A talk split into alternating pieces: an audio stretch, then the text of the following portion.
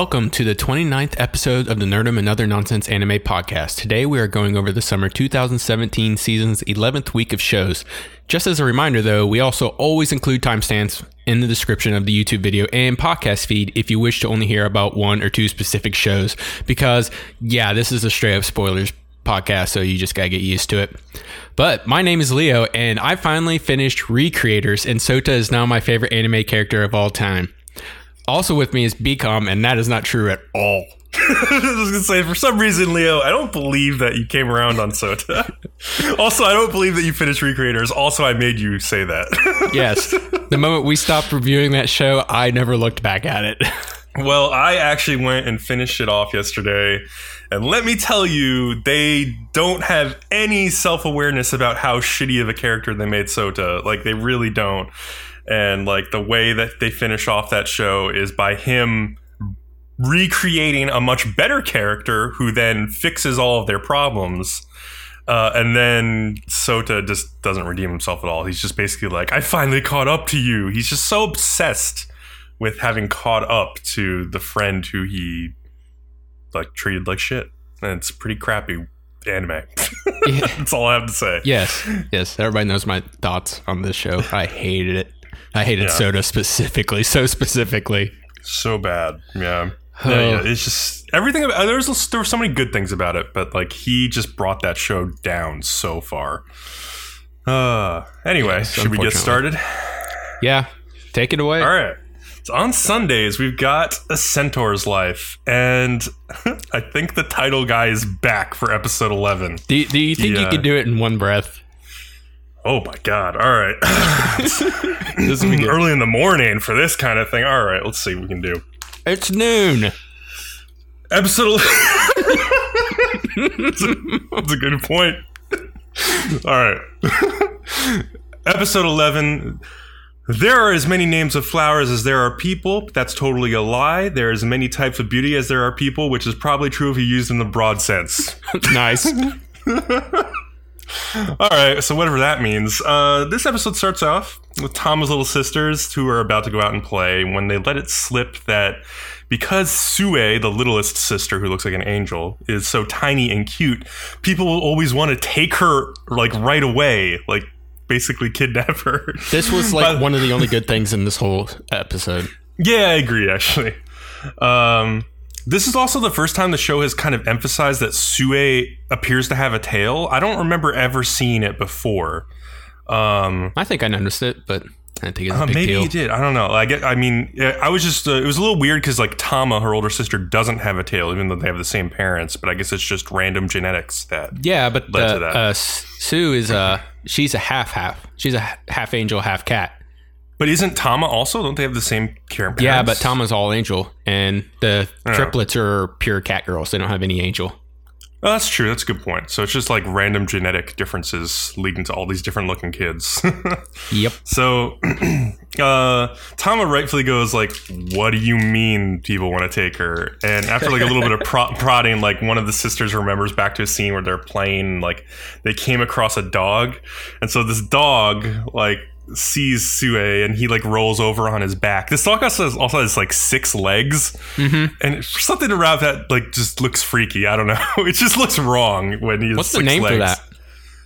Like, uh, well, I mean, I don't know in this world, but like in our well, world, I mean, I mean like, like, a mutant dog. Usually they'd be a quadruped. Where are they when they're six legged? A sexiped? I don't know.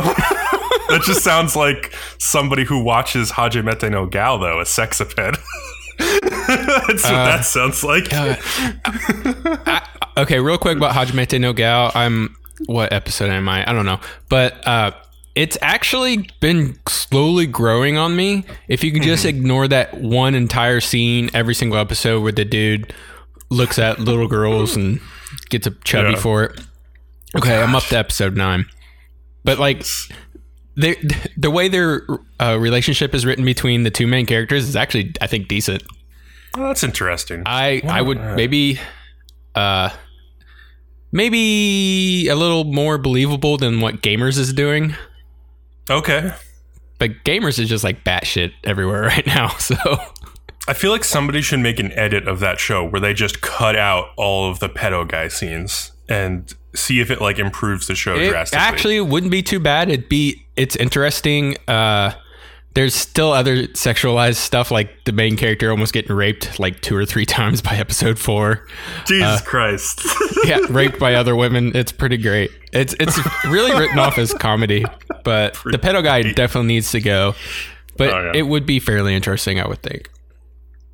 All right. So anyway, this dog has six legs. He like rolls over on his back, and like all the little sisters start like rubbing his tummy, and then like they they get like bored of it. So like the little cat girl sisters walk off, and then Sue's behind them, and the dog's like, "No, bitch, you coming with me?" He doesn't actually say that, but he like picks her up by the collar and brings her back to his doghouse, and then like he blocks the door so like the sisters can't get to Sue. And so it's really funny. I don't know. Like uh, the dog's name is Yoshi, by the way. So this might be some like Mario commentary. I'm not sure about. uh, also, the dog has like a bunch of dolls stashed inside his doghouse. Like one of them actually like looks like Sue a little bit. So I think this dog is just like an otaku. who wanted to like steal his little waifu and like take her back to his house forever. That's hilarious. Anyway, there's this also another time when Sue walked off at like a shrine and the cat girls like found her being hugged by some other girl kind of their age who said like I found her she's my baby sister now uh and like her older sister told her to like to give her back and then like when Tama is hearing about all this in the present she's like oh so that's why Kawamoto's sister is always so apologetic towards me Yeah, it's pretty funny. so that that yeah that was the best part of the episode by And then far. it just goes to shit. Yeah Who in the right mind thought what you're going to talk about would be interesting? I don't know. It's so weird. Like I could see this in a, a show like um Flying Witch where they talked about like plants and stuff because they had they're like witches and they have to like brew the plants into things. Basically what this episode starts going into is like Hime and Shino walking home and Hime telling her about like what a bunch of different types of grass and weeds are and flowers. I was So, like, honestly impressed, uh, or almost like enthralled at one point while watching this because I'm like, how long are they going to talk about grass? This Well, it's is always greener on the other side. oh Jesus, it's because fertilized with shit. Yeah, exactly.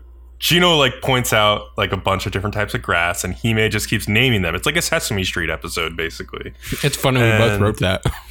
Yeah, and Shino is like impressed that they all have their own names. And uh, the next day, Shino goes to kindergarten. Remember, she's in kindergarten, uh, and she plays blocks with her friends, and they have like a pseudo philosophical discussion about different shaped blocks and how they aren't only a triangle or a circle because they also have a square side, and so they can be stacked. She, they don't understand the concept of volumetric shape. This is way beyond a kindergartner's mind.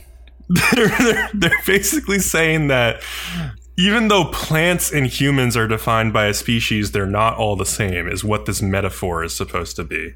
Um, they go back outside and continue to just fucking name different types of flowers. I'm starting to get frustrated at this point. Uh, Shino tells her friends to pass information on when they become old enough to be their own older sisters or whatever, or like older sisters of their own. Um, the next day they come to school and all the flowers are gone. And the teacher's like, well, yeah, we pulled up all the weeds. Sorry.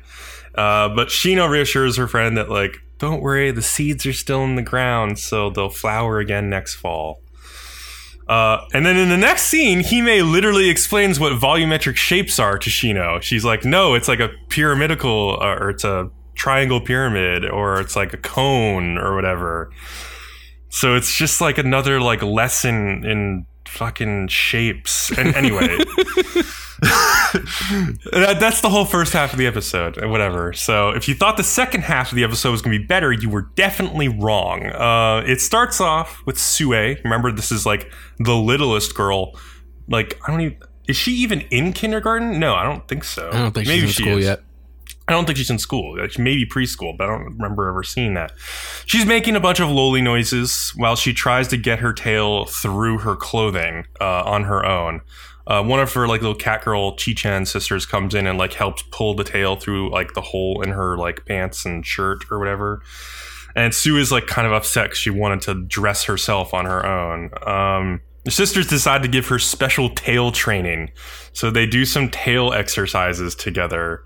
And Sue has trouble because her tail is like really short and stubby, and like her the Chi Chans are making like figure eights with their tails and circles, and she can't do anything with it. Um, throughout the whole scene, Sue just continues to either moan like a loli does in like loli porn, or grimace as she tries to move her tail, or literally just say the word meow. Like she literally just says the word meow probably like 15 times in that scene. Uh, Tama reassures Sue that like, don't worry, the Chi Chan's tails were short when they were little too. And She shows them like some pictures, and she says like, oh, I, I helped all of them get dressed back then. Don't worry about it. Um, and then one of them asked Tama, like, well, why didn't you just dress us in baby clothes instead of adult clothes? It must have been like a lot harder for you to go through two layers. And then this gives the show the opportunity to show Sue naked from the waist up uh, as an example of what it would look like if she was wearing baby clothes. Thank you, show. I, I so needed this image. Uh, with pants and skirts, apparently they explain the cat's tails have to go through two holes, have to go through like their underwear and then the outer part of their skirt so it was harder for Tama to get their tails through. Um, like, but Tama doesn't actually answer that question right away. She just instead says like, "Well, it would be really uncomfortable if your tail was in pants." Uh, and if they go under your skirt when you lift your tail up, you're just going to reveal everything to the world.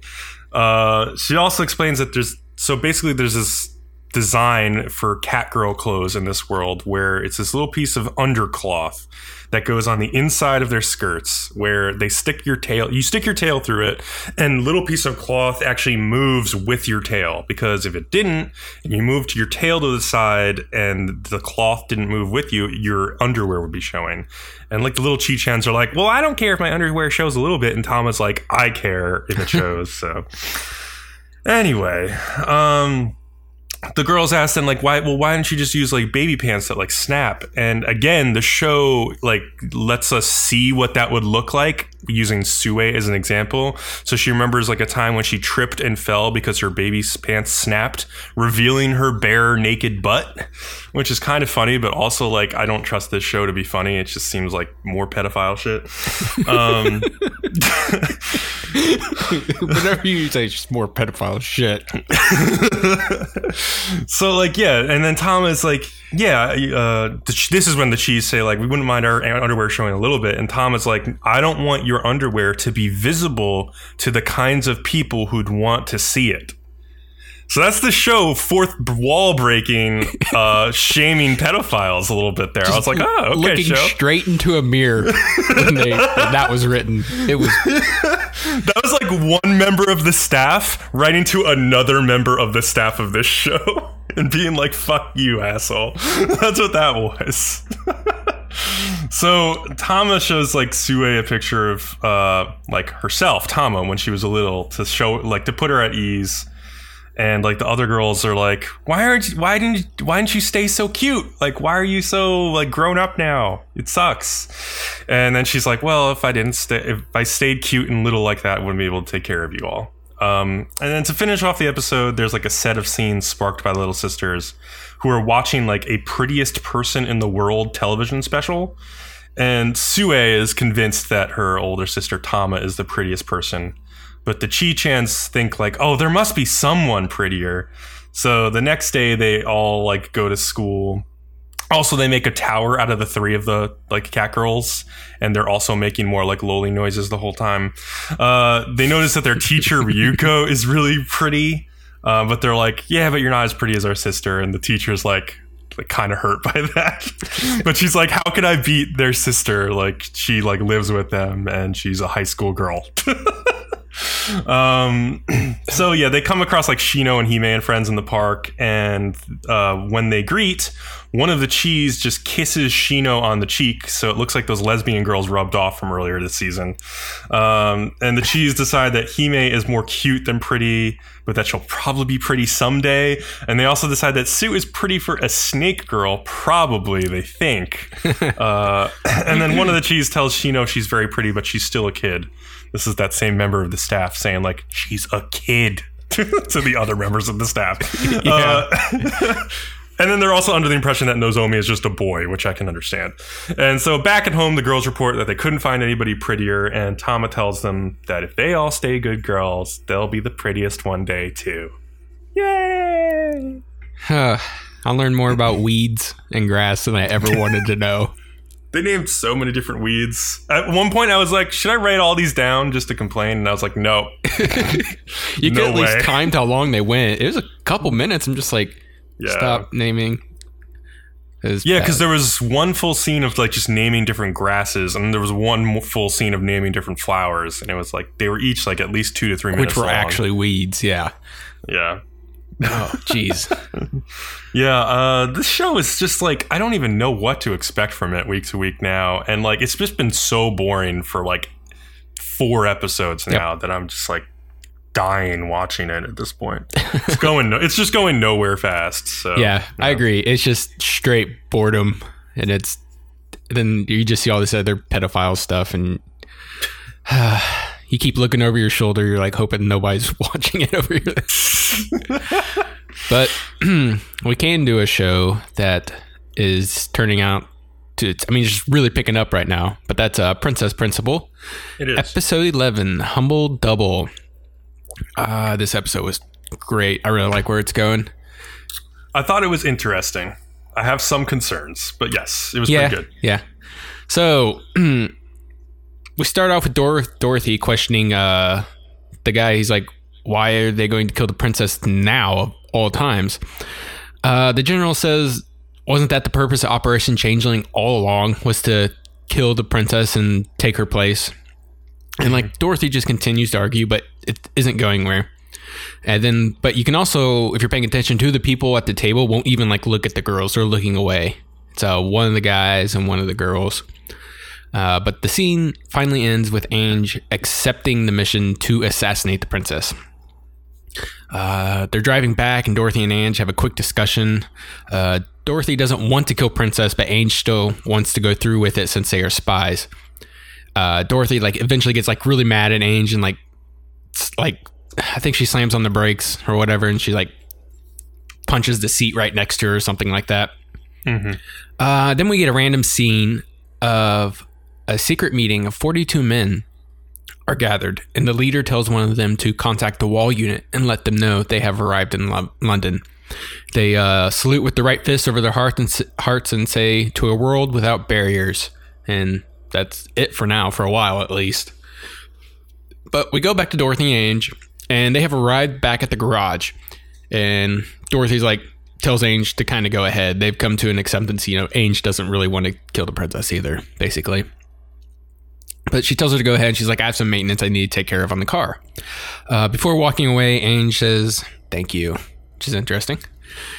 Ange then runs to the dorms and uses her C-ball to get up to the princess's window. She knocks, but somebody else opens it.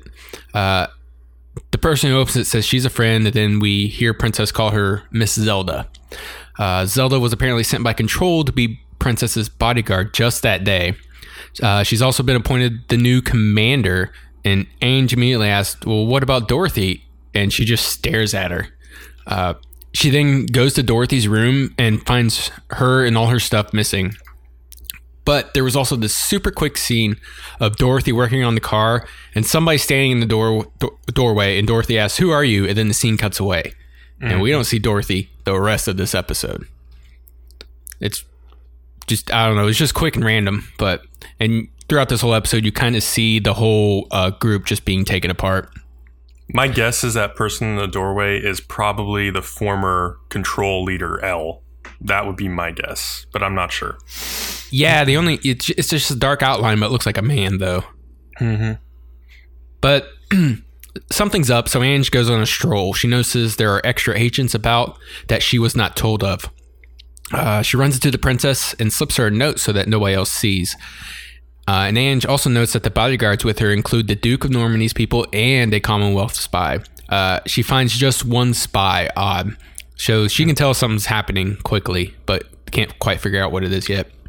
The princess goes back to her rooms, opens her bag. The note falls out, and before she can retrieve it, uh, Zelda grabs it. She unfolds it, but it's just blank. Uh, meanwhile, Ange was watching this through a window with a telescope and notes it's too dangerous to try and contact the princess.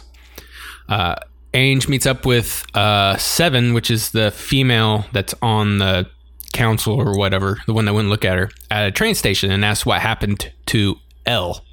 She says there were changes at the top and they are led by the military now. That's all. So ominous, maybe. Mm-hmm. Ange returns to the dorms and finds Chise packing because she has been assigned to a different school, yet one of the other people in the group being uh, taken apart. Ange is kind of shocked by this, and she leaves her room later and finds Zelda just standing there, just just, just right across the hall, just leaning against the wall, staring. she walks off, ignoring her, and Zelda asks how Seven is, and that they execute the mission tomorrow, the mission to uh, kill the princess. That causes her to turn around and say she will be the one to carry out the mission. So the Duke of Normandy is meeting with the Queen and asking for her to attend the newly made cathedral when he gets interrupted by a guard. He leaves the room and Gazelle informs him that part of the army has begun gathering in London. He asks about their leader, but she says one hasn't been identified yet. Uh, now we get a scene where Ange is. It looks like she's building a bomb. They turn out to be smoke grenades. And thinking about when her and the princess first met, she was actually at that well granted, remember, she was the original princess. She was actually at that well because she was going to kill herself. So that's dark and interesting information. Oh yeah, yeah. Didn't yeah, really but, think about that. yeah, but making friends uh, with uh, who we call the princess now changed everything. And we see her end up strapping the bombs to herself under her dress. Uh, the next day, Ange and the princess go shopping together. And they are they are in like one of the grand. I thought it was train station, but it's actually turned out to be one like a blimp station because they got blimps in this reality, and it's just it's just really cool and neat. And Ange notices that they're being watched, but they are, intentionally making themselves known because they don't think she will do it. Uh, even Zelda is there watching, and Ange suddenly grabs the princess' hand and takes off. They make it to a dress shop, and only one of the tails is female, so she goes in. Uh, Ange proposes they ditch the security like they used to. Uh, Princess seems delighted about delighted by this idea, and they do switch spots. So the princess comes out of the back and takes off running, who is actually Ange. Uh, uh, this is going to be interesting. Try not to get backwards. Yeah, it's tough. Then the Ange lookalike quickly appears and says, "Go after her. She is on to us." Uh, the princess lookalike incapacitates one of the bodyguards and it confuses the rest. They're like, what? The princess can't do that. But the angel look like it just stands there smiling and takes off herself, and the bodyguards are just totally confused now. They don't get what's going on.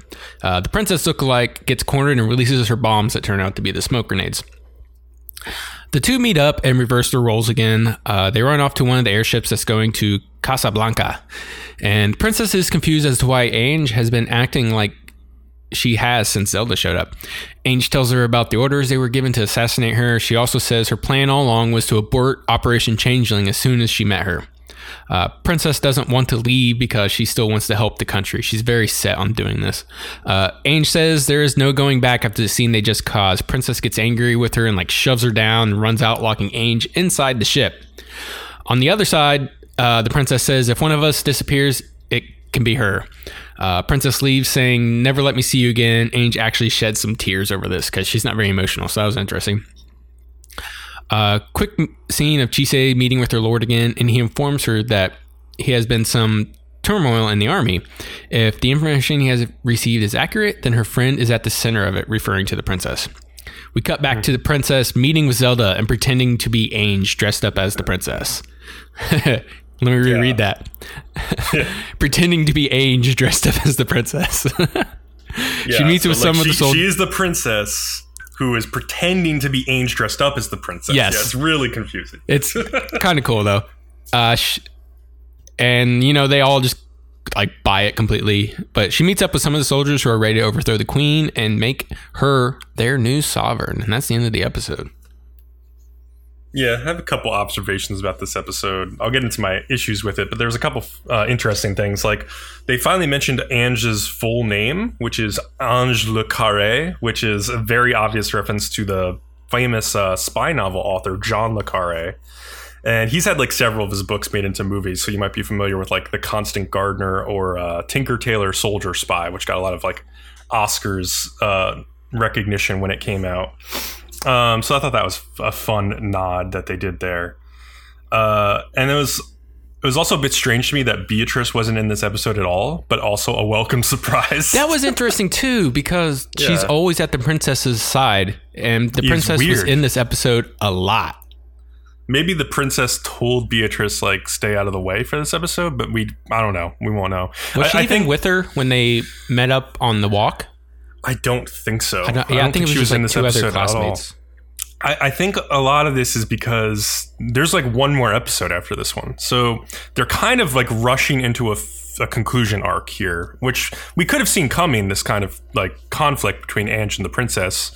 But like it hasn't been set up well because they've spent so much time on these other background episodes that didn't like really fully like hit and like lead into this in a way that felt natural.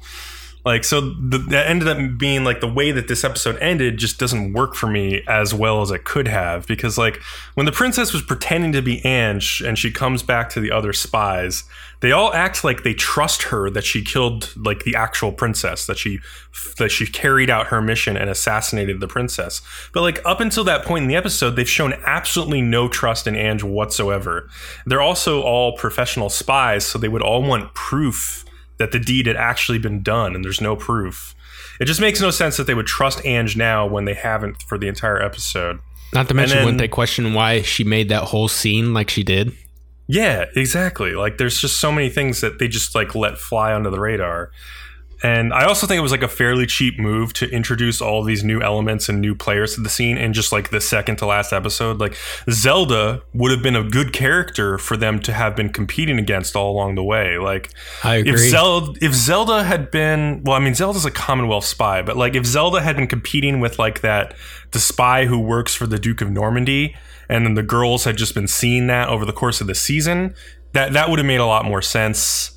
Um, like just it, all of this could have been set up better. That's all I really think, uh, and it just feels like a little bit rushed to me. I'm still interested. Like I like the princess and Ange are the two best characters of the show, so it's good to see that they're butting heads. It makes sense to me that the princess like wants to follow this dream. Like it's all she like.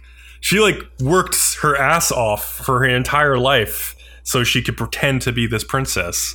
Like, so I can see why she wouldn't want to just give it up and run away, uh, like Ange would do. So, yeah, I understand where she's coming from, but I wish everything up setting up around it had just you know been better planned out, basically. Yeah, I mean they have they have all this like really great material. If they had really planned it out, it would have been Mhm. it's really fantastic. Such a better show. Yeah, yeah. It, all in all, I still think it's like a pretty decent show, like, but yeah, it, it could have been better for sure. Yeah, it's yeah. You're like I'm enjoying it, but I could I can see how this could have been so much better. Like really fantastic if they would just I don't know plan more or something. Yeah. Well, that being said, you want to move on to the next show? Yeah, I just miss my Dorothy. She's still around, at least. At least she was in the episode. She'll be Yeah. back. Don't worry. She'll be back and in greater numbers. Uh, so on Tuesdays, we've got Restaurant to Another World, episode 11, Carpaccio slash Curry Bun. Uh, so this episode starts off with Akka, the red dragon, who asks Kuro to protect Aletta and the chef of restaurant Nekoya because she's going to be away for a little while. And she, says, like, they're two extremely weak beings who need to be taken care of. Uh, and then afterwards, in we learn that in the continental sea that is between the two continents of the other world, uh, live these like girls called sirens, who are beautiful women who have like wings and bird feet and sing songs to enchant sailors out at sea. One of them isn't a girl. Yeah, one of them isn't a girl, which is strange because I think they said that they're all women, but I don't know. Uh, a sister siren is trying to convince her younger brother Arius to come with her to set up a new nest on an island that was formerly inhabited by a human named the Chimera Killer. Uh, he like reluctantly joins her, and they fly over to this island, and they find a cave, which they determine must have been the Chimera Killer's uh, like cave. Uh, they find lines scratched out on the wall, and these are the same lines. It's a throwback to the episode where Alphonse Flugel was trapped on this deserted island for 20 years, and he would scratch out like seven marks at a time to mark the days between going to the restaurant. He also left behind a sack of money and a letter for the next person who got stranded on the island, and Arius is able to read it, and they learn about the restaurant. So they make the island their new nest, and on the day of Saturn, the door appears. And so they enter the restaurant and are told to wait for their menus. And the sister spots a piano, and she like goes to like like see what it does and she hits a note and then like her and her brother start singing and the siren song like starts hypnotizing both Aletta and the chef and then Kuro just like is like what the hell and then like runs over and tells them to stop it Oh, she runs They're- up to him and just like throws her hands over their mouths and like jerks them backwards. Oh, pretty cool. yeah, that's true. Yeah. They're also like the sister is like really excited that like you can talk to us straight through your through our mind. Like that's amazing. I want to learn how to do that. So they're like they hit it off. Um, she warns them not to sing again, obviously.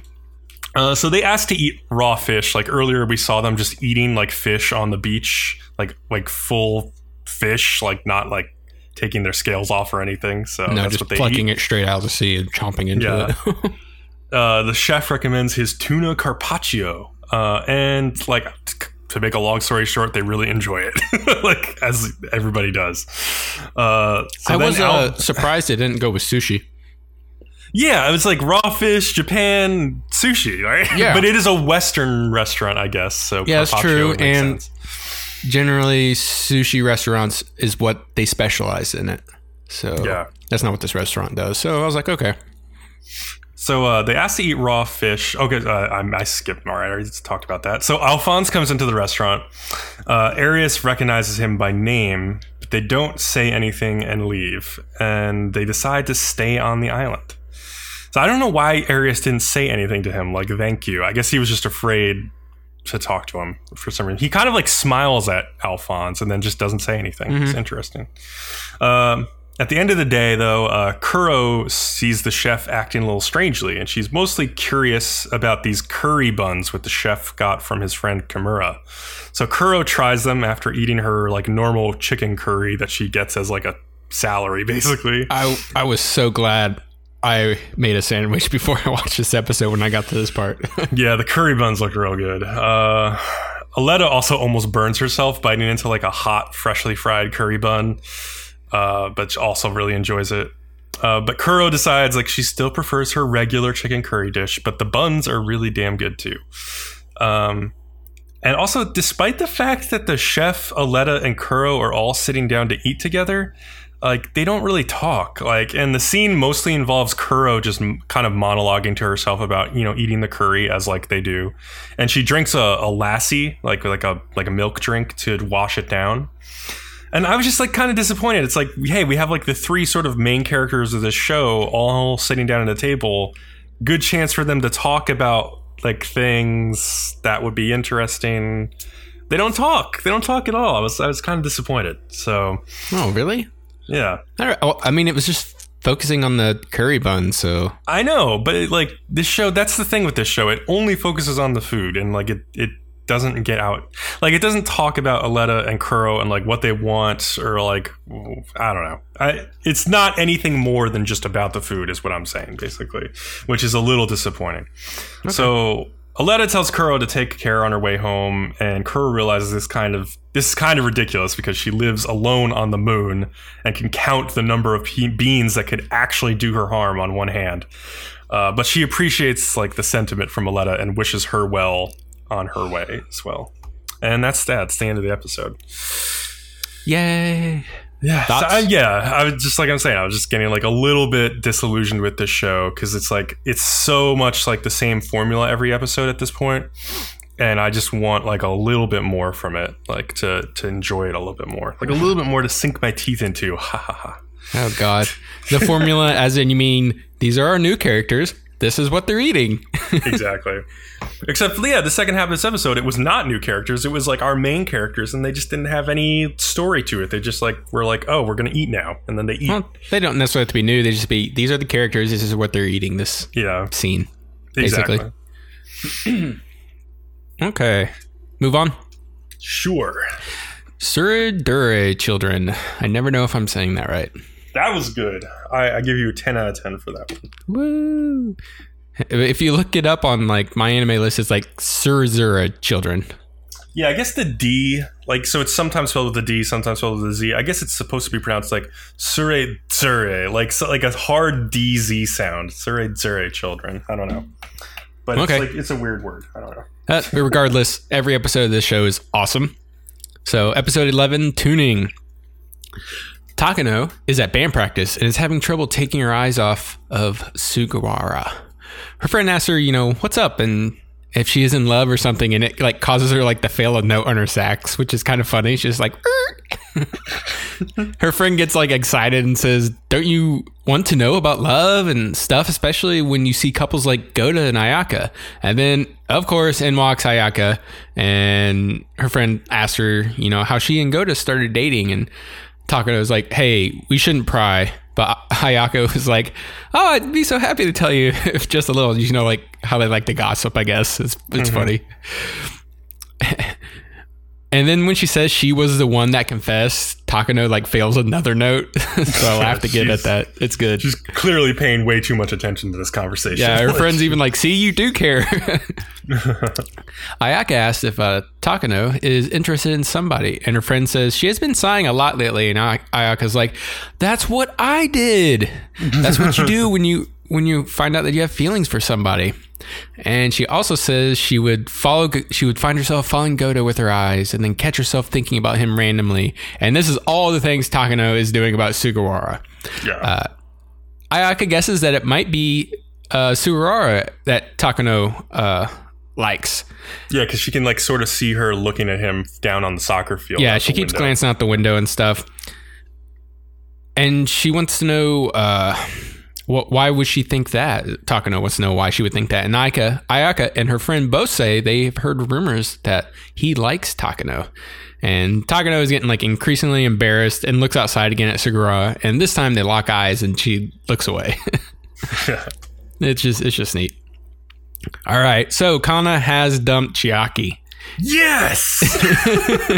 I'm so happy that something I wanted actually happened.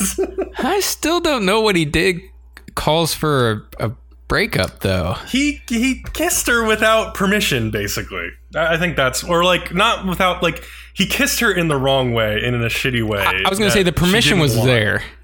The Permi- both permission was there, but like she she was specifically saying like I want my first kiss to be special, and then he like just drunkenly slobbered slobbered all over her face. he he no he faked the drunkenness. Did he fake the drunkenness? I don't even know. Well, if he did, then that's even worse because then he was in control of what he was doing. No, And, he's like, he's just like was no not I listening to her. Yeah. no I faked it. And he's like no I'm completely sober when I did that. Yeah. Oh god, I forgot that. I didn't. I didn't hear that part. I was been even more pissed at him. Yeah, he totally. Yeah, he, he's like, oh no, that was an act. I think that's what he says. Oh, yeah, he wow. wasn't drunk at all, but he really wants her back. And he tries to talk to her at school, but like she walks away, and her friend asks if that was really okay to break up with him, and she kind of has. She's having a little bit of regrets. You know, she still kind of likes him, but she's still pissed at what he did. Uh, I love I love this show, man. It's so good. that night, Chiaki says to himself that he will send one more "I'm sorry" text, and then he will give up. Kana's at her home says to herself that if he sends one more text, she'll forgive him.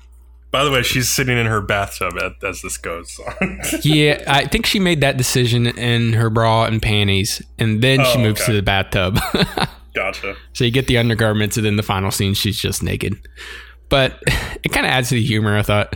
Uh, but Chiaki's kind of having trouble writing his text because he doesn't know if he it should be long, a long one, or a short one or not. And meanwhile, Kana is just sitting in the tub, staring at her phone, waiting for a text. Chiaki finally settles on, you know, he sends the text, Can I call you? Kana gets it. She's like surprised. She's like, Oh, but then she drops her phone in the bath. And there's just this tense scene where she's sitting there frozen for like a good five seconds and then just freaks out. she jumps out of the tub. She's trying to draw dry it off. And yes, it's being very fan servicey at this point. But you know all the Oh, but it's so parts funny are though. blocked. Like I can't it- even yeah. like. It's but so I'm funny. laughing so hard I, I can't take the fan service even serious at this point. Yeah. Uh, she's like trying to dry it off real quickly, and then she's like hitting the on button and nothing and nothing and nothing, and she's like, she finally breaks down and like starts crying, and then it cuts away real quick back to like Chiaki, and he's like. No, she's ignoring me. She always has her phone. She always, she even takes it to the bath with her. but then we go back to uh, Kana, and like her mom walks in. She's like, "What the fuck are you doing?" she's like, "My phone. I dropped it in the bath." And her mom takes it from her, and she's like, "All it needs is a good whack," and just like punches it twice before Kana can get it back. But then it's like actually on. She's like, "What? It worked." then her mom's like, "Yeah, I'm good with electronics."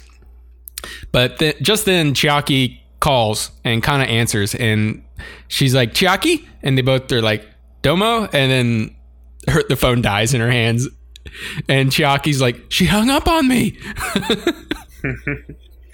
it's it's hilarious. It's a very funny scene. Still not as good as the phone scene from the episode where the guy's little sister got a hold of it and the girlfriend knew. That was the well, that was like kind of epic. Yeah, that, That might so that might be the best scene from this whole show. I don't know. It's pretty close.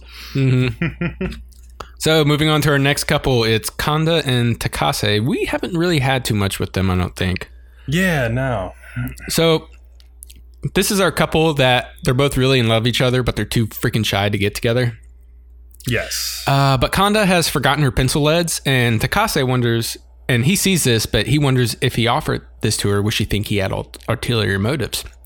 Which is such a weird thing to think. It's like, hey, baby, take my pencil lead. It's like, come on, calm down.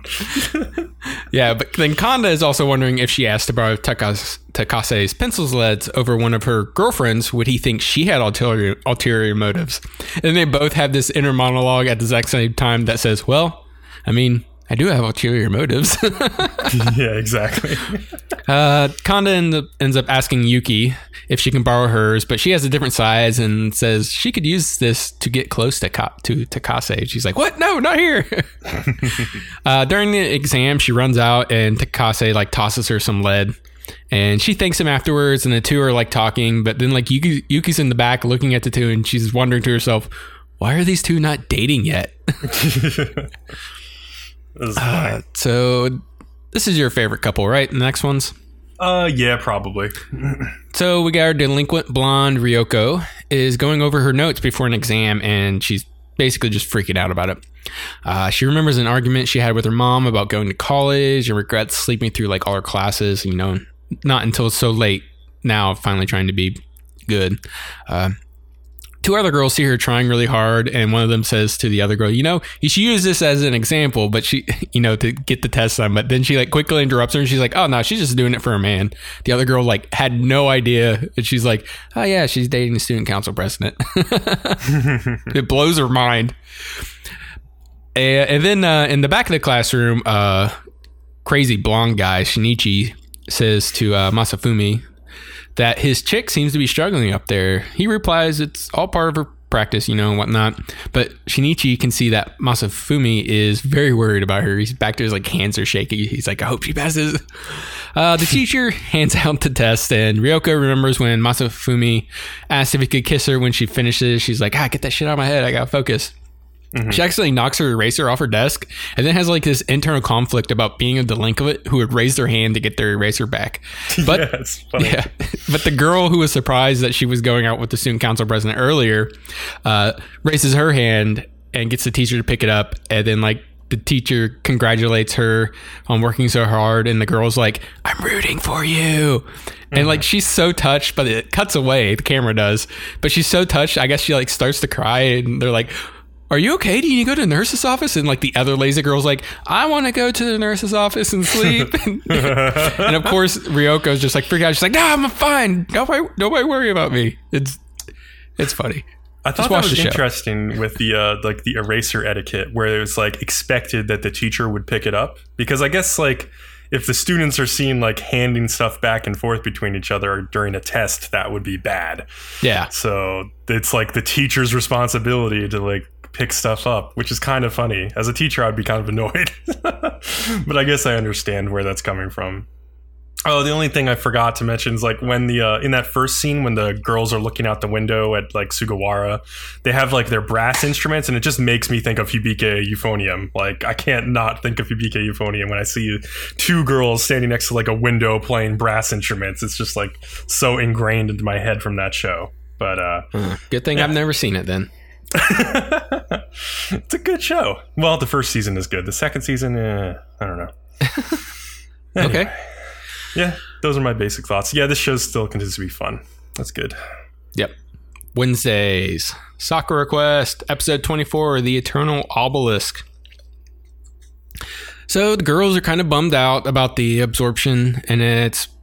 We also find out it might take about two years for it to fully happen or even come to fruition. Uh, but to help cheer everybody up, Yoshino uh, must go with the. They're they're going to go along. Yoshino says they're going to go along with their plans, so that Manoyama traditions don't disappear, even if the town gets absorbed.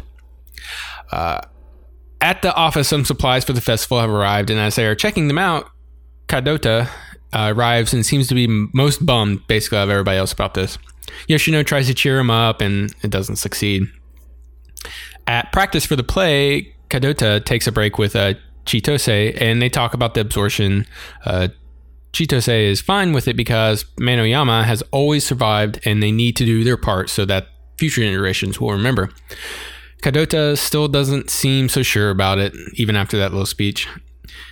And if you haven't figured it out yet, every scene is about the absorption and everybody's opinions.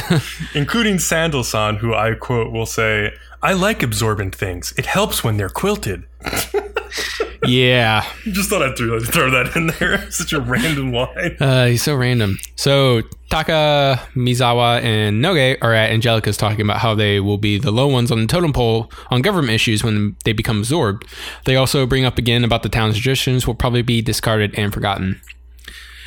Out of nowhere, Amiyama shows up with some information he would like to share with Yoshino.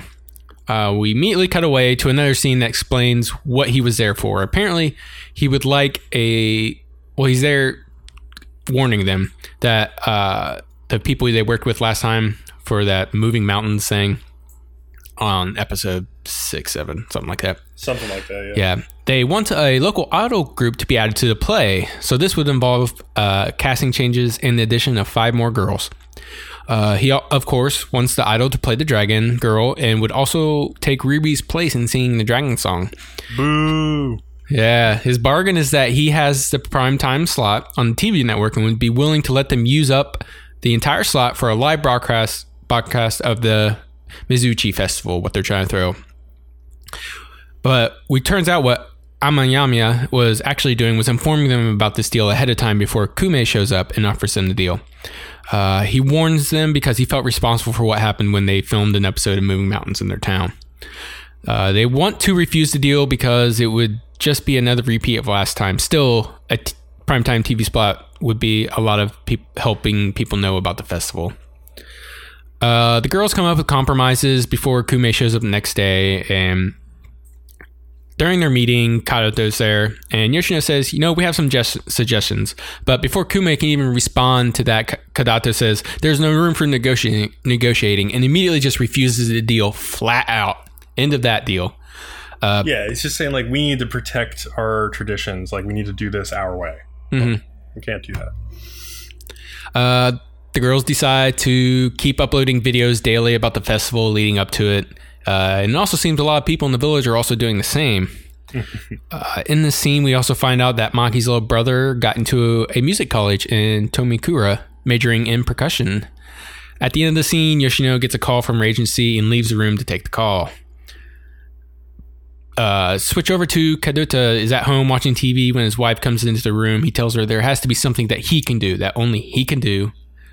Short little scene, we move on again.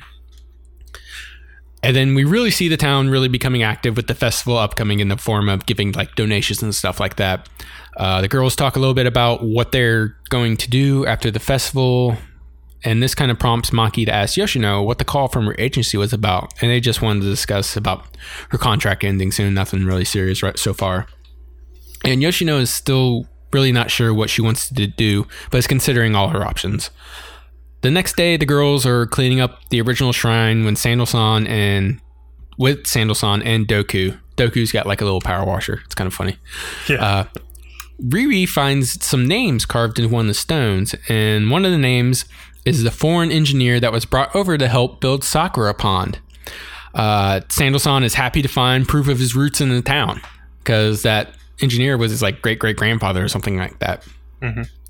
Later in the evening, the girls are setting some stuff up on the stage when Monkey requests Yoshino's help. She tricks her into like the little cave for the play and locks her in just long enough for like a bunch of people to gather and throw her a surprise birthday party. It was cute.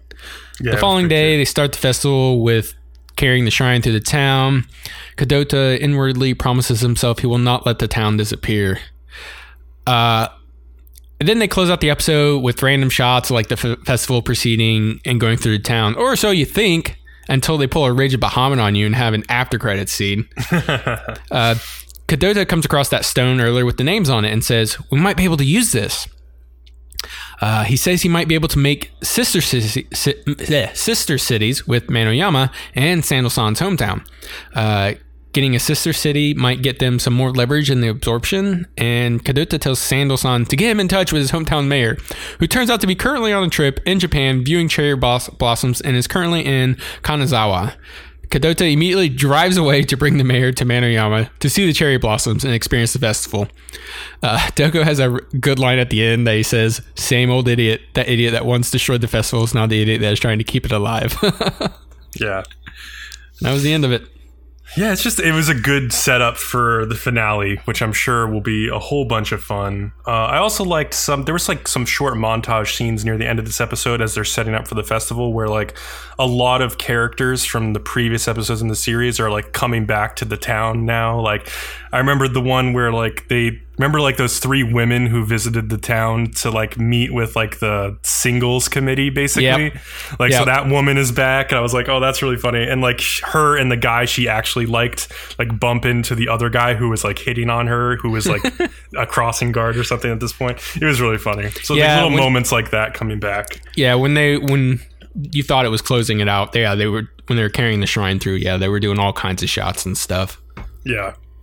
That's So really that'll be that'll be a fun. I can't wait to watch that final episode. I'm really excited for that actually. Yeah, I need to recommend it to a lot more people. I don't. I think it's very under the radar for most people. Yeah, and I think it's partially its own fault. I think like Mhm. it, it didn't start off like as strong as it could have, but it did. The second half of the season, I think, is much stronger than the 1st Mhm. And but also, it's just like the material of the show is like a little bit boring. Like it's about like a backwater Japanese town and like the trials and tribulations it goes through. But like, so if you're not interested in that, you're not going to be interested in the I'm, show. I'm surprised I am interested in that. I just I think they present it in a very entertaining manner.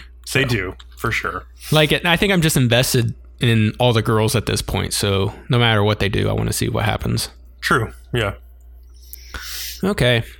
Well, let's do Thursdays, and we can talk about gamers. BCom's favorite misunderstandings. Oh my god. Ah, eat up here. Sorry. Oh Oh, Jesus! we'll get to that. I thought that was hilarious. But oh, that was weird. It's right at the beginning. We'll get right to it. Episode 10 Gamers and Next Stage. We open with Amano asking Aguri to join them at the Gamers meetup. Aguri doesn't want to join at first, but Amano has invited Karen also, and Aguri does feel a little conflicted about it, but still doesn't say she will go. In a last dish effort, Amano offers his pie to her instead instead of being himself, and she finally agrees. And then that's when he has his little inner monologue. Yeah, he's like thinking to himself about Aguri, like, eat up, dear. Like, eat your pie. I was just like, oh my god, you're such a creepy bastard. He's just such a creep. I don't know. It's it's funny, but he's such a creep. Uh, so Amano's with like Chiaki and Konoha, and he's like congratulating Chiaki on being confessed to by Urahara because he still thinks Urahara likes Chiaki. Uh, but Konoha is like her voice of reason here, and she's like, "You should turn him down since he already has a girlfriend. That's he's a piece of shit." so that makes me really like Konoha a lot. yeah, that was a good, solid out take on the whole situation. Yeah. But Chiaki's like, I, but I don't have a good excuse to turn him down. So like Amano calls, he says, I'm going to call the professional rejector, and he calls Karen. And Karen's like, oh yeah, you just you tell him.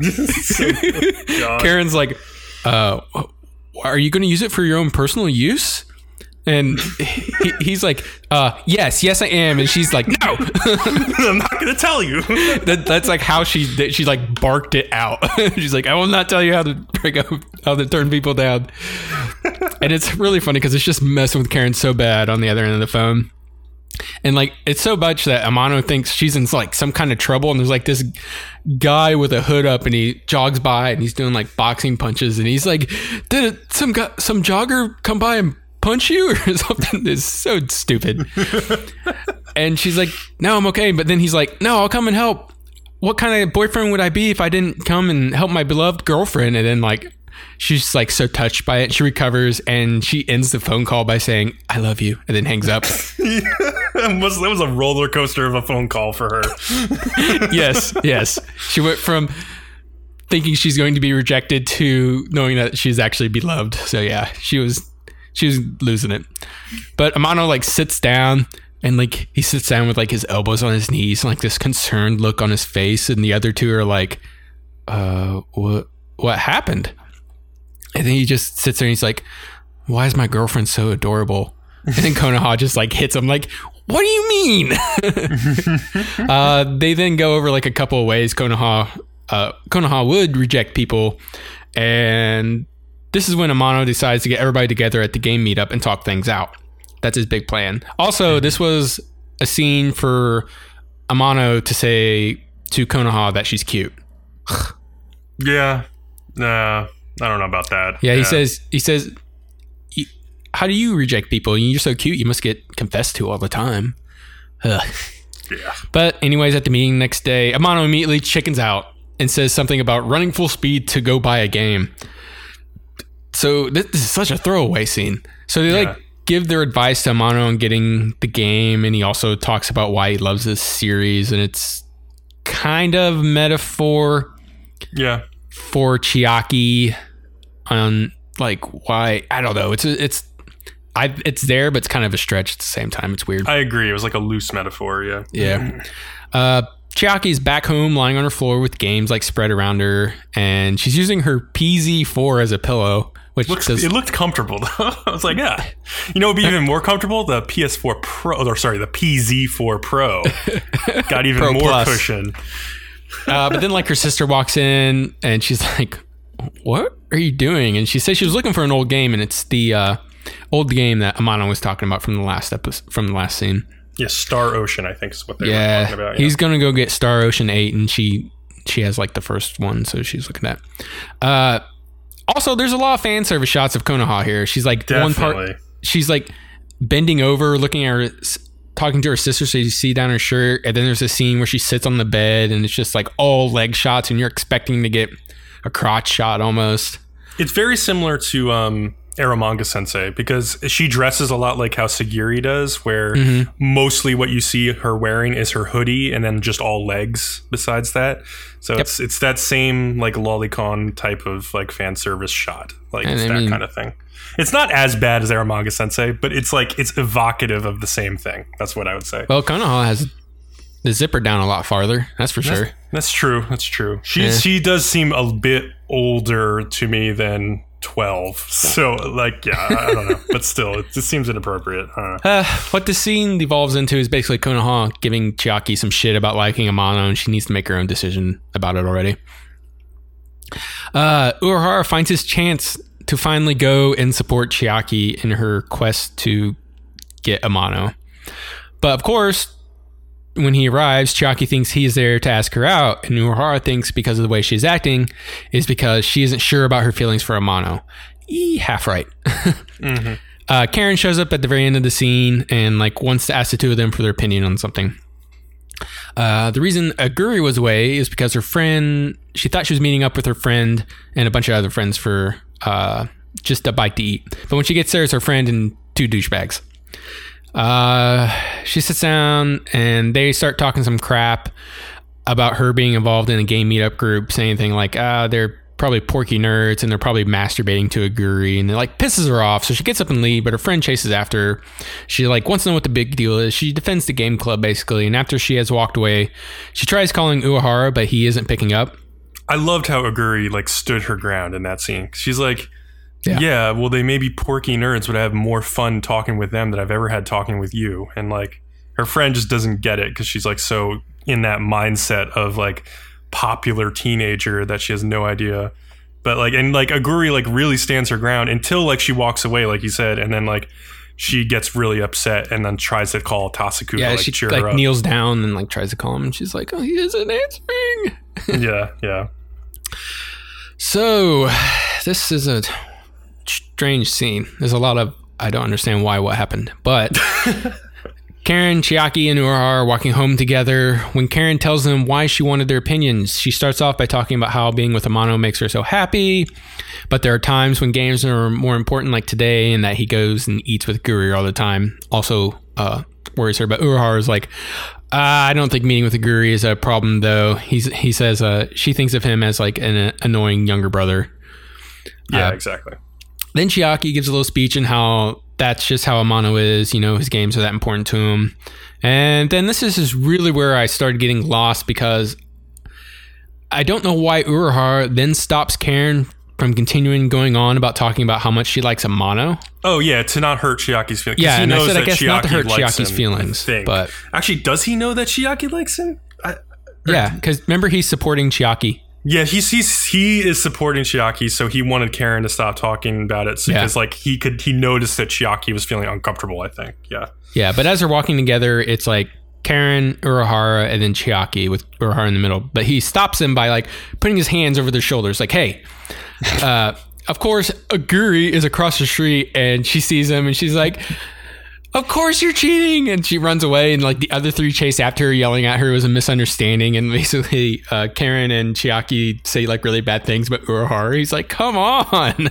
hmm Uh, at the very end, Aguri's like panicking and messages Amano.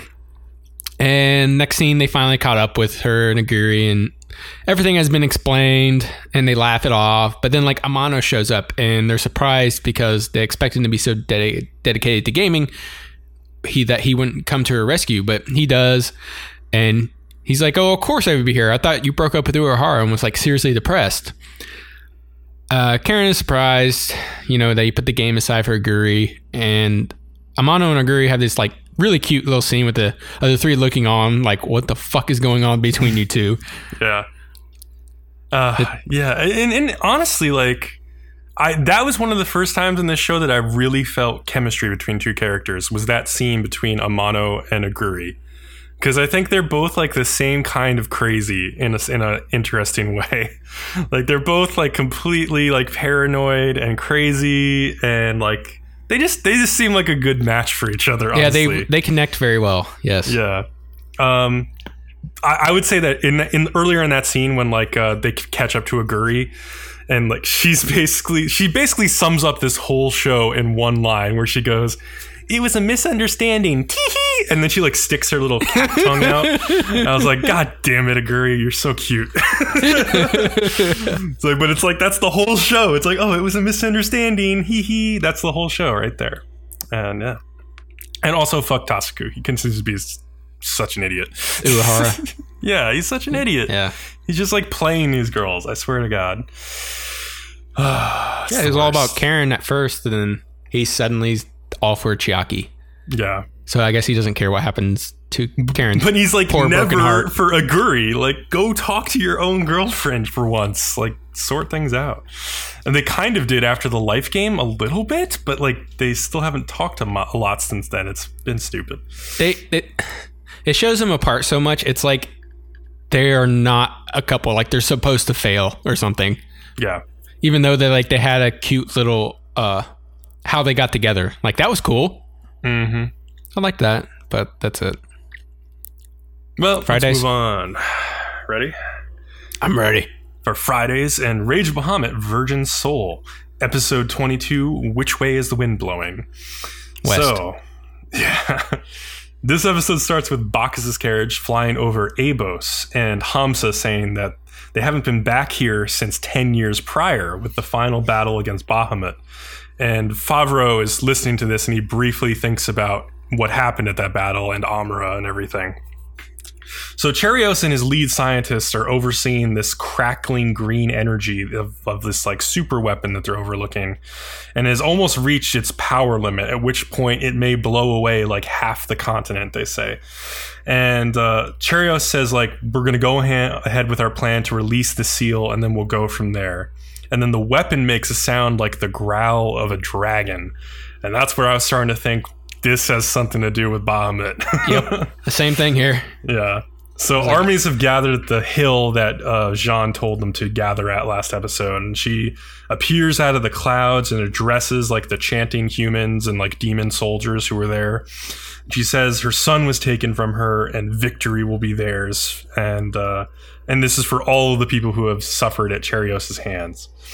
So Anate, the uh, capital, is evacuating and the Onyx Guard says that the defense must focus on the prison island. Like nothing else matters. That just can't allow anyone to get near the weapon Dromos. Um, but he also coughs up some blood once the orders are issued.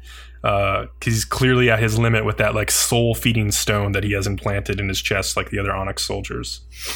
Uh, is at the head of like his army, and the he's talking to one of the soldiers or no he's not talking one, two of the other soldiers are saying like many of the people who were loyal to Jean left to join her when she uh, announced she made her announcement. And Alessand wonders like where is Dias? Where is he gone? And he's very conflicted still about what he did to El like he's extremely racked with guilt about it.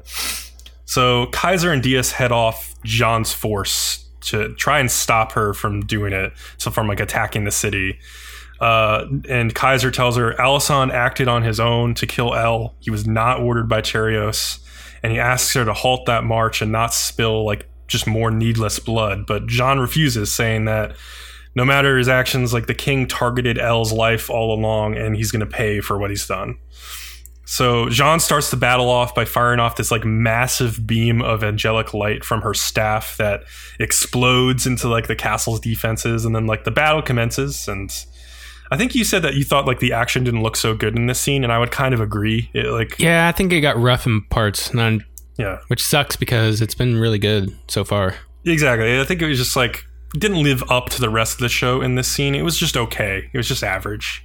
Uh, just like arrows flying back and forth between the armies, stuff like that. Uh, meanwhile, the Bacchus's carriage is flying through the fog towards Abos, and they spot this green beam coming out of the center of this uh, fog. And Nina says he's here, referring to Charioce. Like she can sense that he's here. Uh, so Charioce like raises his sickly left arm. He's inside the room with the weapon. He's going to try and activate the weapon. However, he's interrupted because Nina and Favaro have infiltrated the base. Um, Nina is like freaking serious, and she's using a whip, and like like she also like backhands a soldier, and she gets through like several guys and like gets to Charioce basically. Charioce unsheathes his sword and stands firm, and the weapon lets out a dragon growl again. And Favaro says, "So it was Bahamut after all." And he asks, "What the hell are you guys up to?" Uh, but Nina doesn't care. If they're going to take more lives, she just wants to stop them. So she attacks Charioce, and she's able to actually disarm him because he's pretty weakened, I think, from the like the, the bracelet on his arm and trying to activate the weapon she picks up his sword and stops herself before cutting off his arm. And Charioce says to her, Go on, just do it. And she cocks the sword back and brings it down, but she just misses his hand on purpose. She can't bring herself to hurt him still. And so she's in tears, realizing that she's just unable to stop the one she loves.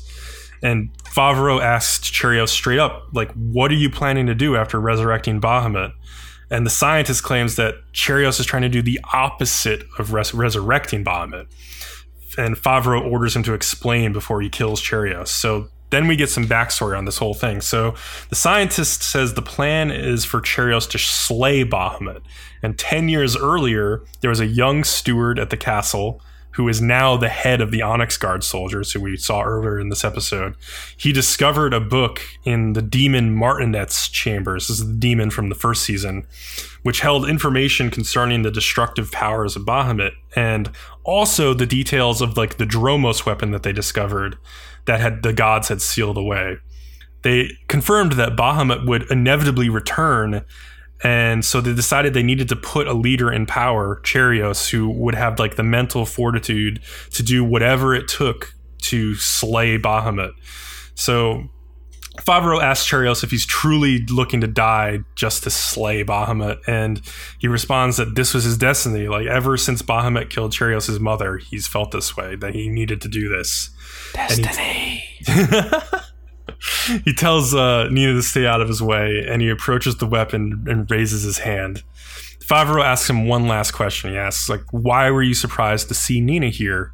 Did the guy in the black armor tell you she died or something? And Favaro goes on to like posit that Charioce didn't order Nina's death, nor did he order El's death, since he picking a fight with the gods is the last thing he'd want if he was trying to slay Bahamut.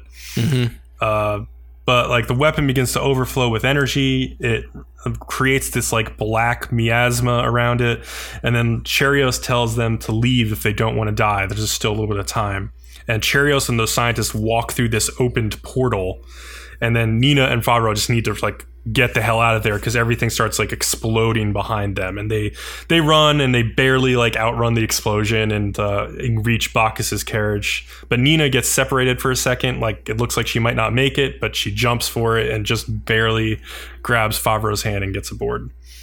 Uh, all of a sudden Charioce and the scientists are aboard the bridge of an airship and they actually have like a little fleet of airships there uh, the airships look pretty cool they look like dragons to themselves uh, and then, but this huge beam of light is emerging from the ground from like where the the green beam was before. It's it's a yellow in color now, and you hear like the sound of a dragon, and then you see like these beams of light come out and like destroy several of several of the airships.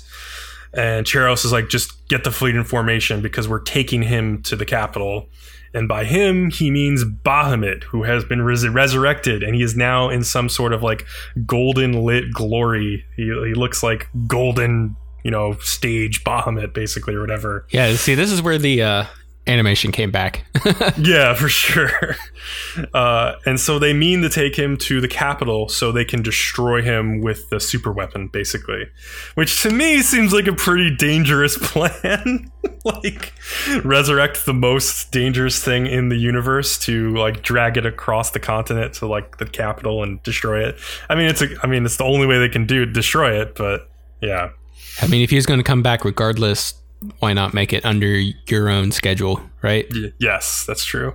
And so they, they've resurrected him like way earlier than he was supposed to come back in order to to kill him. I don't think it was uh, way. I only think it was like a couple years or like 10 years or something like that. Maybe I don't remember from the first series how often Bahamut shows up though. I don't remember. Hmm. Um, I wonder though what Bahamut's resurrection means for Amira, because where we ah. left off with Amira, she was sort of inside Bahamut, sealing him away. So they just released the seal on Bahamut. So what does that mean for her? Is she still alive in some sense? Like, I hope that Favaro and her somehow get some closure, even if it's like Favaro talking with her spirit somehow. Like, I don't Yeah. care. I just want some fucking closure. That's all I, agree. want. No, I agree with you, and I think that would be really awesome. Yeah. Uh, so like yeah, and basically Charioce's motivation is you know Bahamut killed my mother, so he he enslaves all these demons and destroys like humanity's relationship with the gods, so like mankind can become powerful enough to res- to resurrect his mother's killer in order to slay it once and for all. In that case, I'd say like Jean is kind of completely justified in killing him over what he did, uh, what he indirectly did to El. Because like if if his reasons are, are like this asshole dragon killed my mother, so I'm going to take it out. Like then like he deserves to get payback as well. Like he still hasn't really redeemed himself in any way that I see. Yeah, Like, I don't I don't think he's innocent now, obviously. And it's setting it up that when he fires his weapon, it's probably going to kill him anyways. Probably yes. They've they keep bringing that up. They're like, you saw, you see what it did to your eye. What's it going to do to you next time? Yeah. Ben, ben brought up multiple times, so Yep. that's all I So got it'll to be say interesting. What do we got? Like two more episodes of that, or one more? Two two more episodes. Okay. Twenty-five episodes. So how many? It's either 24 or 25. Uh, 24. Probably so 24. Two, two more episodes. Yeah. That's exciting. Yeah. All right. So let's move on to the next show, uh, which is somehow more gory and gruesome than Rage of Bahamut.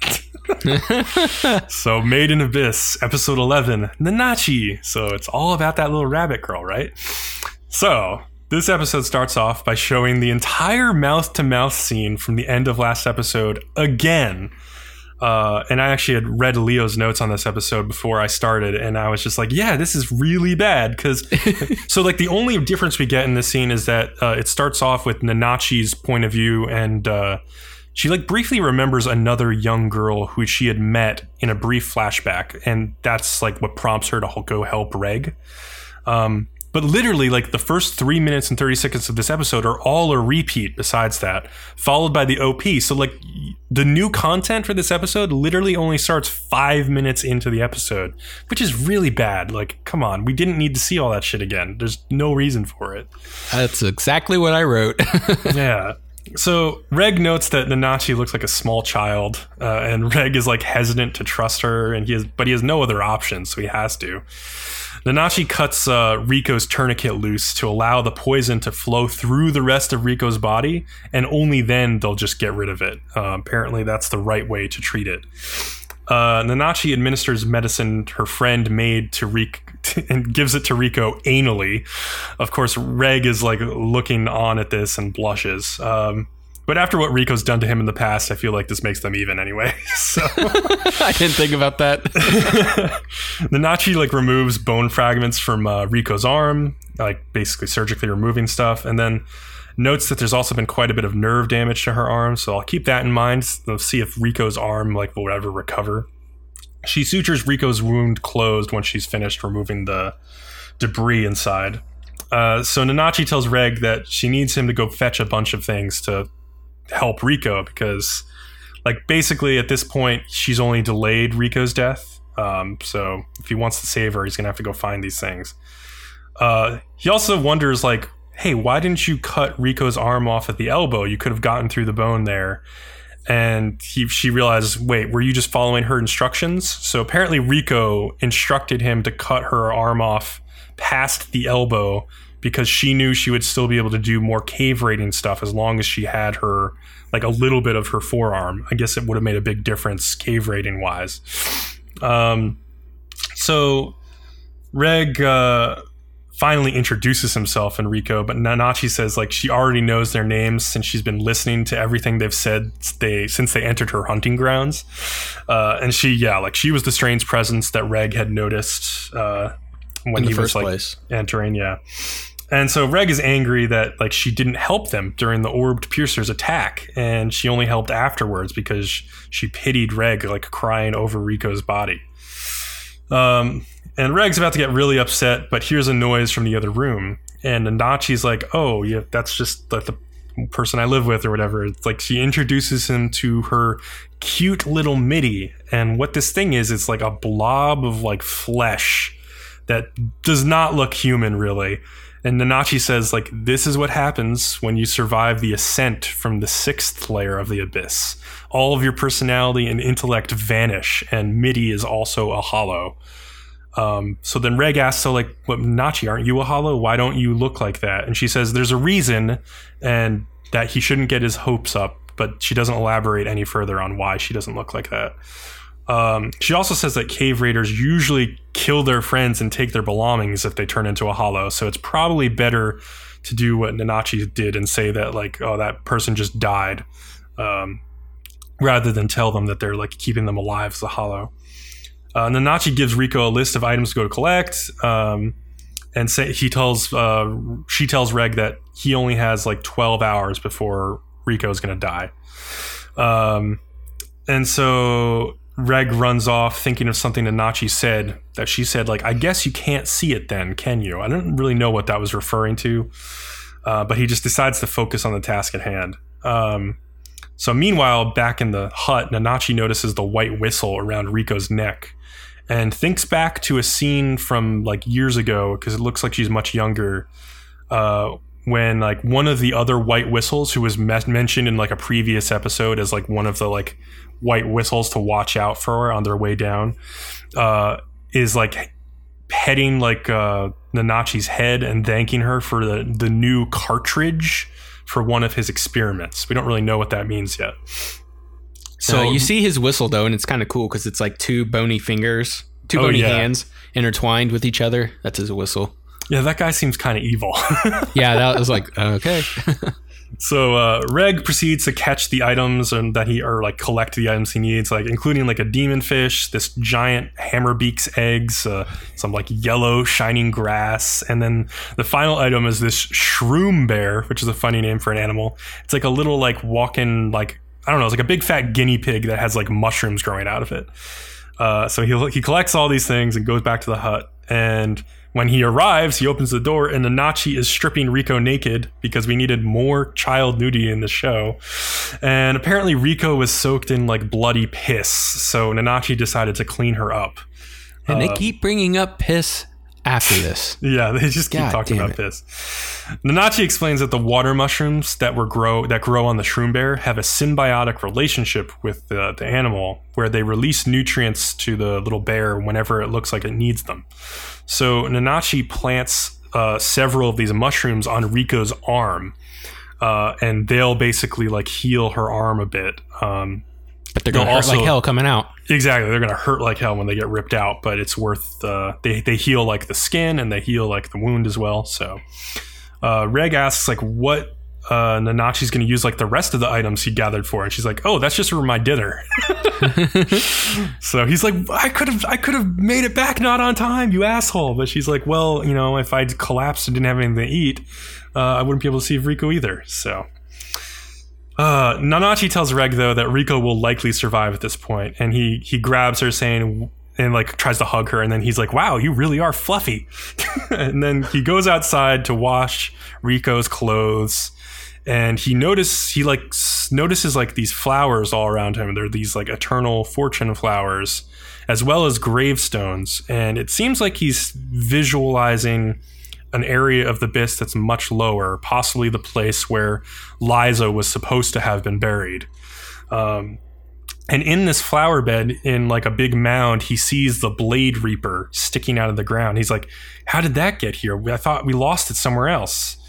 Um, and he holds like he's holding this blue pendant necklace in his hands. But then uh, Nanachi appears behind him. He's like, asks like, "Hey, what are you doing?" And then she, he snaps back to it and realizes he's not in the place that he was visualizing. It was just a vision. And she tells him like, "Hey, uh, you were just why were you staring so intently at Riko's pea-stained pants?" Which is apparently what he was doing when he was visualizing whatever the pendant. Uh, so Reg wonders like, what the hell did I just see? And the voice that he heard uh, in his vision seemed to be coming from one of his own memories of someone mourning for Lyza. And he's like, Did I bury Lyza? But Ozen said nobody was buried. I'm so confused. What happened? So inside, while Riko is asleep, uh, the hollow Mitty crawls up on her body. And it starts making these agonized noises as it looks down at Riko sleeping, clearly remembering her from somewhere. Uh, so yeah, and that's the end of the episode. So Clearly remembering her? I would say clearly recognizing something in Riko. I would say either this hollow knows Lyza, Or is uh, Lyza? or is Lyza, or has met Riko, or something. Yeah, I don't know. It's it's weird, but interesting. And that, that yeah, the design for that that freaking thing is so creepy. like it's got like a split open triangle shaped mouth, and like the Oh yeah, eyes supposed are to all be unsettling, which is I mean just good character design, but yeah, for sure. It works. Yeah. So, I don't know. It was. I think this is one of the more interesting episodes in a while because we're learning about Nanachi, who's a new character, and she's very capable. So that was nice to see. Um, okay. And you you said uh, you think the final episode is supposed to be an hour long? uh, oh yeah, I think it is. So, So episode 12 is only 30 minutes, so the regular 22, 24. yeah. So is it going to have 13, episodes? Yeah, I think it has thirteen. Yeah. So what Hmm. is that? Made in Abyss. Yes, thirteen. So thirteen will be an hour long episode. That's interesting. I still got a bit to go through. Yeah, they do. I mean, they're never not. They're definitely not going to finish this. Like, I could see them doing a second season. I could also see them finishing off with like a go read the manga ending. We'll have to wait and see how it goes. Yeah. So, let's Okay. move on. You got anything else? Not Okay. really.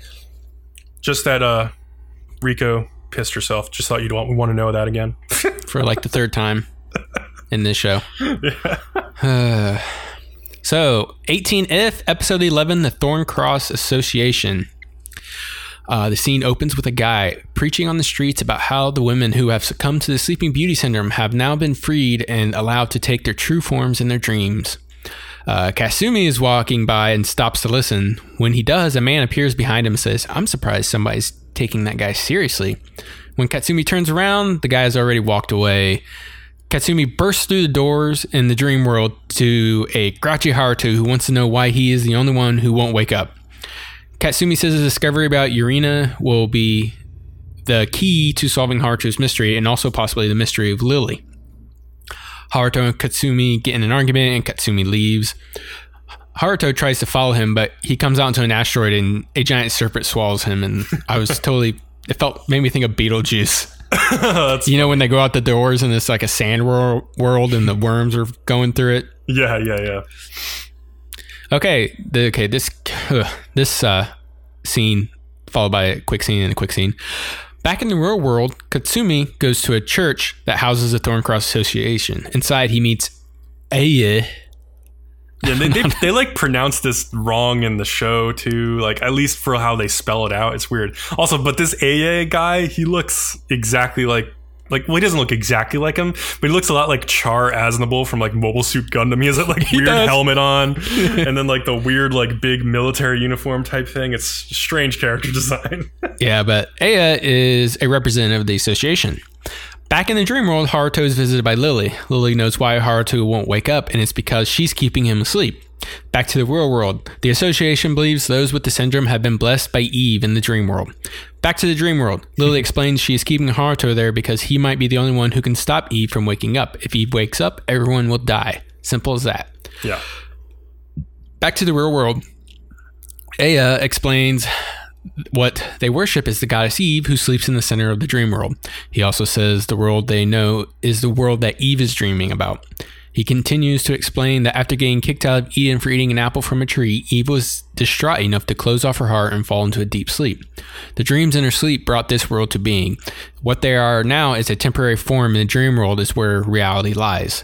Awakening to their dream selves is the salvation the association seeks. They believe the witches are the ones most blessed. The current world is the world of suffering, and the witches created worlds for themselves, and in that way, it is true Eden. Katsumi recalls some of the encounters with the witches' worlds and calls bullshit on it being true Eden in the worlds they created. Hmm. Aya goes on to on to so that the sleeping beauties that have awoken had something happen to them by an evil one, and the show cuts to a screenshot of Haruto.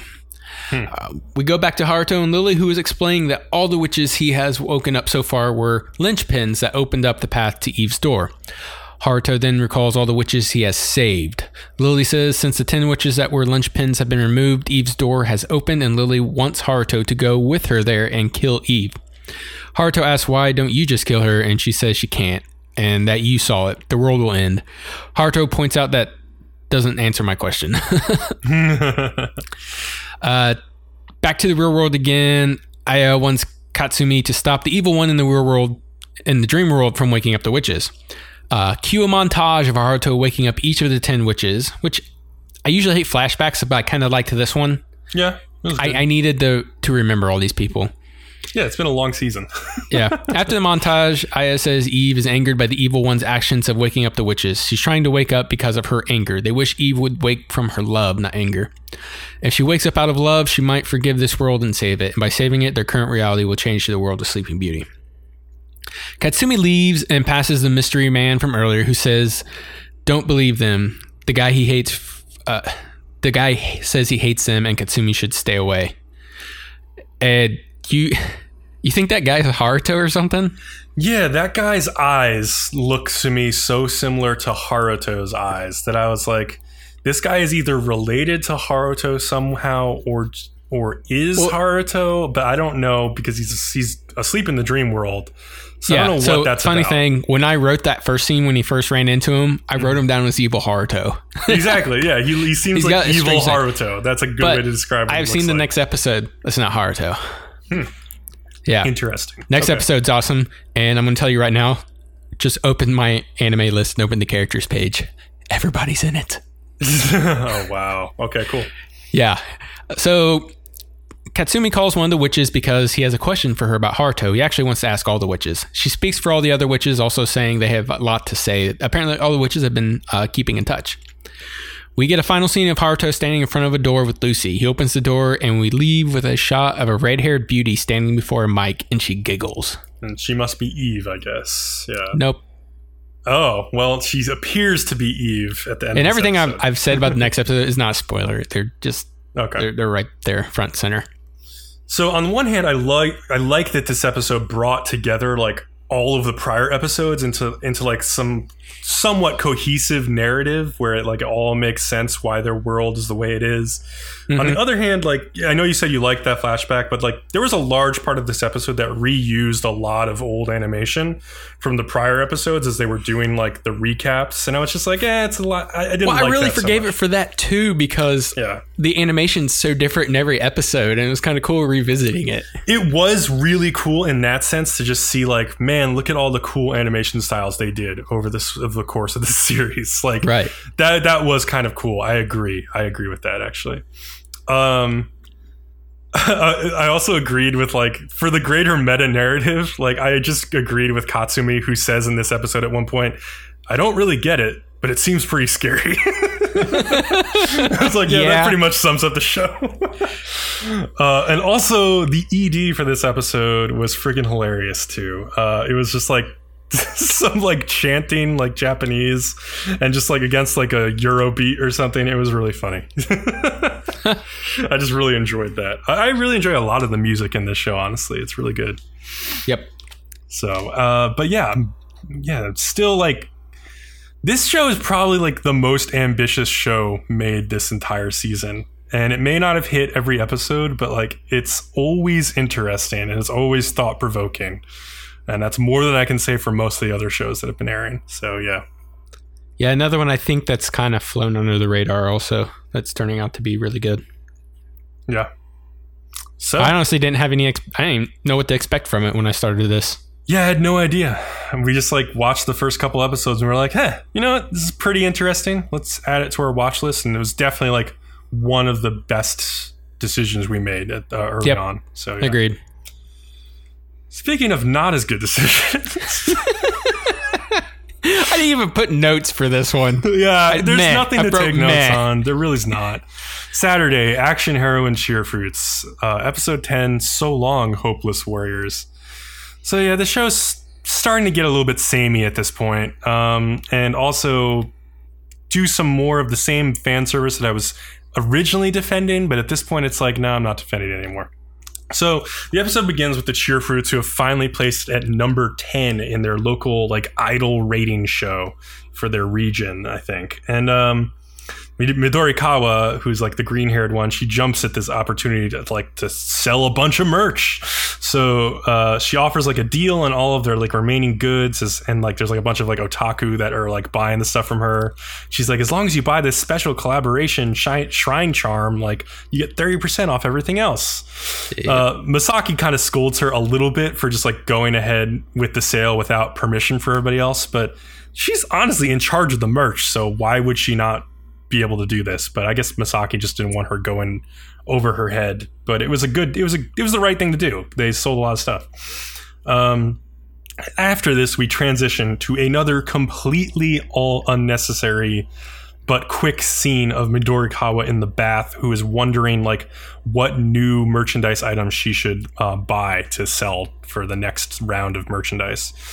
Uh, there's just no reason that she had to be in the bath, and they like show her naked, and it's like there's no reason. There's just no reason for this. And then Yeah, they immediately. Oh, sorry. Completely random shot. You're right. Yeah. They immediately transition to the dressing room where like the girls are in like their bras again. But that was also pretty quick. But again, I'm like not defending it anymore because they've done this same scene several times now. So there's obviously a reason that they're doing it. Uh, Misaki announces that Mako Kamisu uh, from the group Gingers is coming to visit them. And basically everybody freaks out at this news because she's like the number one idol. Like she's like the Kami Dio idol. Um, uh, the girls wonder if she's going to complain to them about like the plagiarism issue that came up earlier in the season. Uh, but Misaki puts their fears to rest because the actual reason she's coming is that now that the Cheer Fruits have made the top 10, they are going to be interviewed by the number one, who is Mako.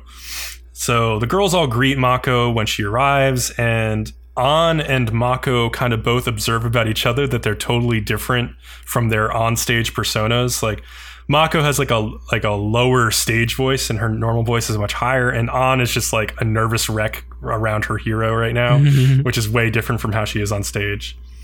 And like Mako tells him, like, hey, don't worry about that legal complaint stuff because with so many divisions, it's like bound to happen. And like she whispers to them, like, by the way, when I started, I copied ultra conductive linear man, and people got really mad at me too. Uh, so Mikan and An are like really won over by all this, and they all take a group picture. Except An is like passed out on the ground in the foreground of the picture, which is funny. Yeah, it was Uh, funny.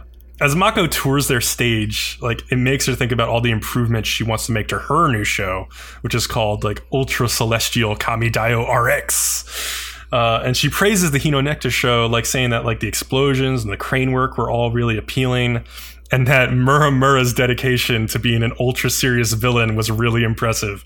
Which like Roko gets like a blush on her face when she hears this because she's standing next to Muramura and she realizes like, no, that's just who Muramura is. She's not really acting. Yeah. Um, so the girls watch in amazement as like Mako like starts to recite a bunch of the lines from their latest show because she, she watched it and she loved it, and she's like saying how great each of the characters is. Uh, but she accidentally changes one of the lines, switching "I'll fight" to like "Everyone fight together" or something like that, and she says like, "Oh, she did that because like she always thinks to include the audience." Uh, because they're all fighting together with the audience against the villains in these shows. And that gives Mikan something to think about for her writing. Um, so they all see Mako off, and An tries to ask for her autograph, but Mako says, like, I don't think I should give you one because we're rivals and we're competing for the top idol group. So that's her reasoning. Uh, she's nice about it, though. It's not like a mean thing. Um, so, but after she leaves, the girls are all kind of discouraged because they just met the number one idol and they just saw her ability and they're all like, we'll never be as good as her. So they're all pretty depressed, actually. Uh, and so when they go to hold their next performance, they're all still like really thrown off. Like Mikan and An's head are still heads are still in the clouds, and they mess up the performance. They say the wrong lines. They forget to react to like like attacks on stage, and like they end up destroying like the lemon tree as part of their set dressing, and they like they get a really poor reaction from the audience. Like yeah, even uh, whoever narrates, she even like totally botched one of her lines. Oh yeah, Aoyama. Yeah, she she messed up a line too, and she's perfectly. She's normally like perfect. She's like the the one who's in charge all the time. So Muramura of all people scolds them like afterwards, reminding them that their number one concern isn't Mako, but like engaging the audience who they're actually performing for. So Aoyama tells Muramura that like the, that's the first time you've ever said something good, which I thought was really funny. And so the girls seem resigned to the fact that they'll never be able to beat Mako still, though. Like, and I thought things got a bit overly dramatic here, where the girls like all go home depressed and wondering if they'll even continue the group. Like they're that discouraged. But uh, Roko and Hatsuri, like they go to like visit Misaki, but they don't actually end up like talking to her. They just both go to like outside her house because they're both really worried about her and have a bad feeling. And Misaki apparently is thinking to herself of memories she has of screwing things up when she gets too involved. I thought, but I thought she had gotten past that point already because she, like, when there was an emergency during the fireworks performance, she got on stage and got involved, and everything went well. So it kind of felt like a repeat of her own issues for her to still lack self confidence. But maybe it's not that easy to get over it. Uh, uh, they watched the next Idol TV special and they've dropped down to number 25 from number 10 because of their bad performance. And uh, the next day, though, Midorikawa is carrying this like huge sack on her shoulders and she passes by a few kids in town who are fans of Cheerfruits and they're excited. Like, hey, they're like, hey, you're you're in 25th place. I'm so excited. And she's like, don't be excited about that. But then they kind of get like a little angry at her. Like one of the boys like slaps her on the butt. Like he's a little boy, so he can get away with it. And he's just like, just cheer up, Green or whatever, and like it's fine. and so they run off. And then so she realizes that like the you know people are still cheering for them. And so the girls are gathering in the club room, and everyone is depressed. Uh, Midorikawa is the last one to arrive, and she interrupts Misaki, who was about to give a speech, and she tells him like, "Hey, it doesn't matter what place we're in. A heroine who gives up halfway is useless." And she tells them like, "I want to show you something," and she takes them all to the shopping district of Hanano, and shows them that like all the businesses like are there are supporting the cheer fruits. They all have like cheer fruits billboards and signage and stuff, and like a bunch of the adults like talk to them and tell them like how much they're supporting them and to cheer up because it's all going to get better. And so this like sort of re-energizes the girls and like refocuses them on what their real job is. And so Midorikawa finally shows them what she's been had in this huge sack, and it's their new costumes. They have like new like beige looking costumes that are kind of cute. And Midorikawa has like this really cheesy line where they all hold hands in a circle, uh, and like this like a big lemon like appears in front of them on the ground. They're like, cheer fruits makes you think of lemon, and we're all one lemon. And I was just like, what the fuck? it's just like a really cheesy line. It was weird. Yeah, it was really weird. Uh, it turns out that the other reason Midorikawa was trying so hard to motivate them all was because she already bought a lot of merchandise that had the new costume on it. So she's like, I can't let this go to waste. I need to convince them to keep going with the group and wear the new costumes. Where the So- hell did she get this money? I don't know. Maybe from selling the old merch the other day, I guess. But all's well that ends well, and they all decide to redouble their efforts going forward. And so, yeah, I don't know. It was, it was like an average episode, I guess. There were some funny things in there, but like. Yeah, the, the show's getting a little bit samey. Like I said, Misaki going through the same problems she's been going through the whole time. And the girls like still just being like not sure of themselves even after that great like fireworks performance with which vaulted them up to number 10 but i guess I, I, meeting their idol i guess that has a, an effect on people you know like Yeah. seeing like what the Yeah, true true. greatness is close up can be really hard to see so yeah So out of out of locks, I'll say both yours kind of suck. yeah centaur's life and action heroine yeah you're right i, I did not hit I, I would say I did better with Action Heroine than I did with A Centaur's Life, though. But still, that's not saying much because A Centaur's Life went so downhill. Man, we should have Yeah. watched Recreators. That's what I'm saying. no. we would have had more to talk watch. about. I'll tell you that much. I will say, like, there are so many things in Recreators that I loved. Like, there's so many parts of that show that I loved, but then there's so many parts that are so bad. It's just so uneven. Like, I just love the whole ideas of like the creators being able to talk with their creations and like the creations like hating their creators for the things that they made them do in their stories. And then like the creators like having to explain like it's not all about you. It's like about like the reader and like I'm going to keep putting you in these situations even though they're harmful to you because I know you can handle it because I wrote you that way. And like so I I I mean there's so many interesting ideas, but they just got so caught up in like the fucking exposition bullshit and and just Sota's character having to be a thing. It just was so depressing. I don't know. That's all I have to say. Yeah, we did. Everybody just knows I hated it. Regardless, Yeah, I think. I the concept when I first read that concept, really excited about that show. hmm But ugh, I hate Sota so much. He's such a bad character. Yeah. Hmm. And, Anything uh, else you want to add? No, that's it. That's it. All right, guys. Thanks for listening. Remember to like, follow, and subscribe to us on YouTube to get updates on new podcasts or videos. And follow us on Twitter at Nerdum and other for updates as well. See you, everybody. See you next week.